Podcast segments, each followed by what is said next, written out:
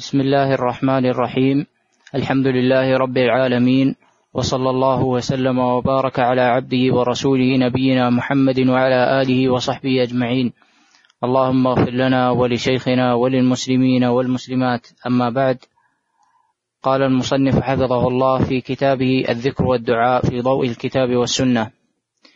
قال حفظه الله دعاء الاستخارة عن جابر بن عبد الله رضي الله عنهما قال كان رسول الله صلى الله عليه وسلم يعلمنا الاستخارة في الأمور كما يعلمنا السورة من القرآن. يقول إذا هم أحدكم بالأمر فليركع ركعتين من غير الفريضه ثم ليقل اللهم إني أستخيرك بعلمك وأستقدرك بقدرتك وأسألك من فضلك العظيم فإنك تقدر ولا أقدر وتعلم ولا أعلم وأنت علام الغيوب اللهم إن كنت تعلم أن هذا الأمر خير لي في ديني ومعاشي وعاقبة أمري أو قال عاجل أمري وآجله فاقدره لي ويسره لي ثم بارك لي فيه.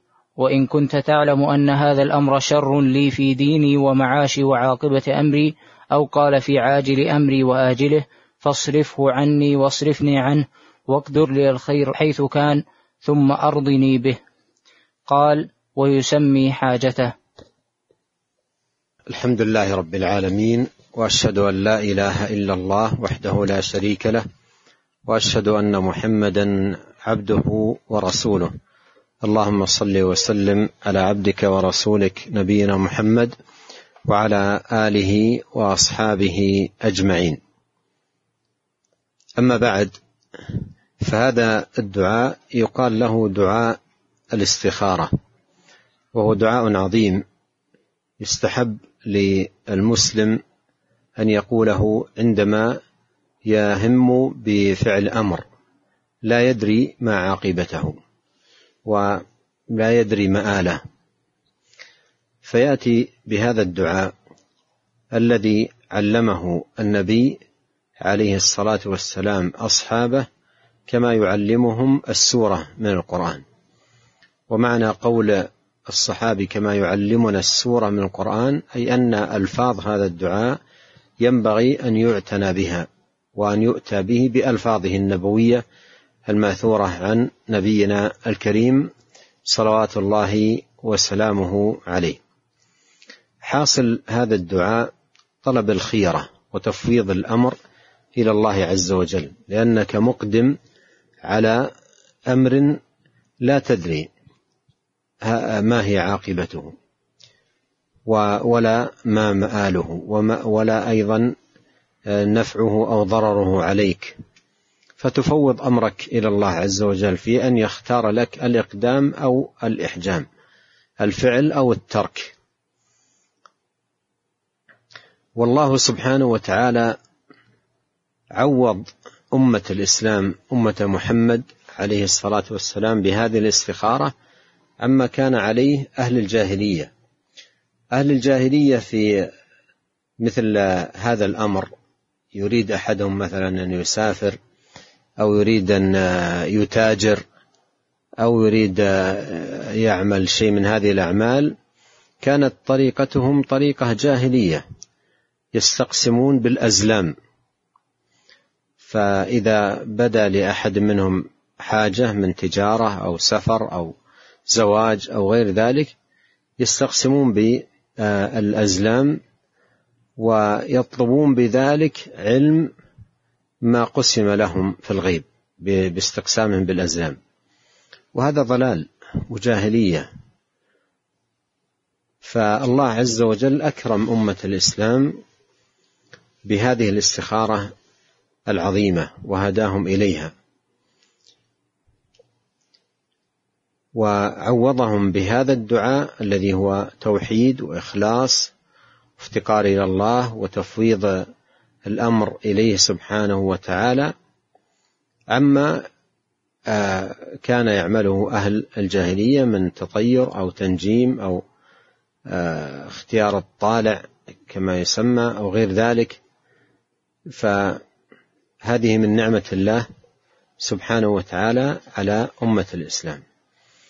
والدعاء قائم على الإقرار بكمال الله في صفاته وكمال قدرته وتفرده سبحانه وقائم على حسن التوكل على الله وتمام الاستعانة به سبحانه وتعالى وقائم على البراءة من الحول والقوة والاعتراف بالعجز وأن الأمر كله بيد الله سبحانه وتعالى. قائم على التفويض وطلب الخيرة من الله عز وجل الذي يعلم يعلم يعلم كل شيء أحاط بكل شيء علما وأحصى كل شيء عددا. وهذه الاستخارة بركة على الإنسان في حياته ويفوز بها بإذن الله سبحانه وتعالى العواقب الحميدة. قوله يقول لنا إذا هم أحدكم بالأمر المراد بالأمر الذي هو مجهول العاقبة مثل السفر أو الزواج أو نحو ذلك. ولهذا الأمر الواضح العاقبة ليس فيه استخارة. يعني مثلا فرائض الإسلام وواجبات الدين والسنن والطاعات هذه يفعلها مباشرة لا يستخير.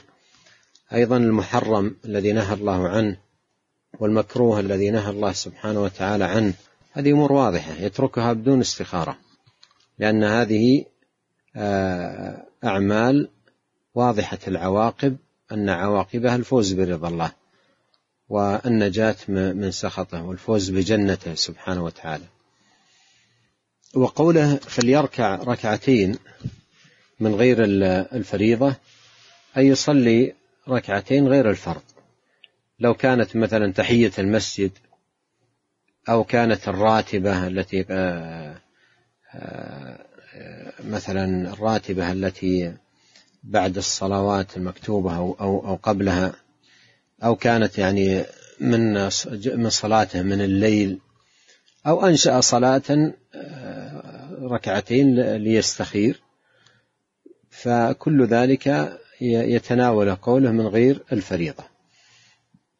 والمقصود بالركعتين آه، فتح باب الإجابة وبذل سبب للتوسل إلى الله عز وجل في أن يحقق للعبد الخيرة فيما هو مقبل على الله.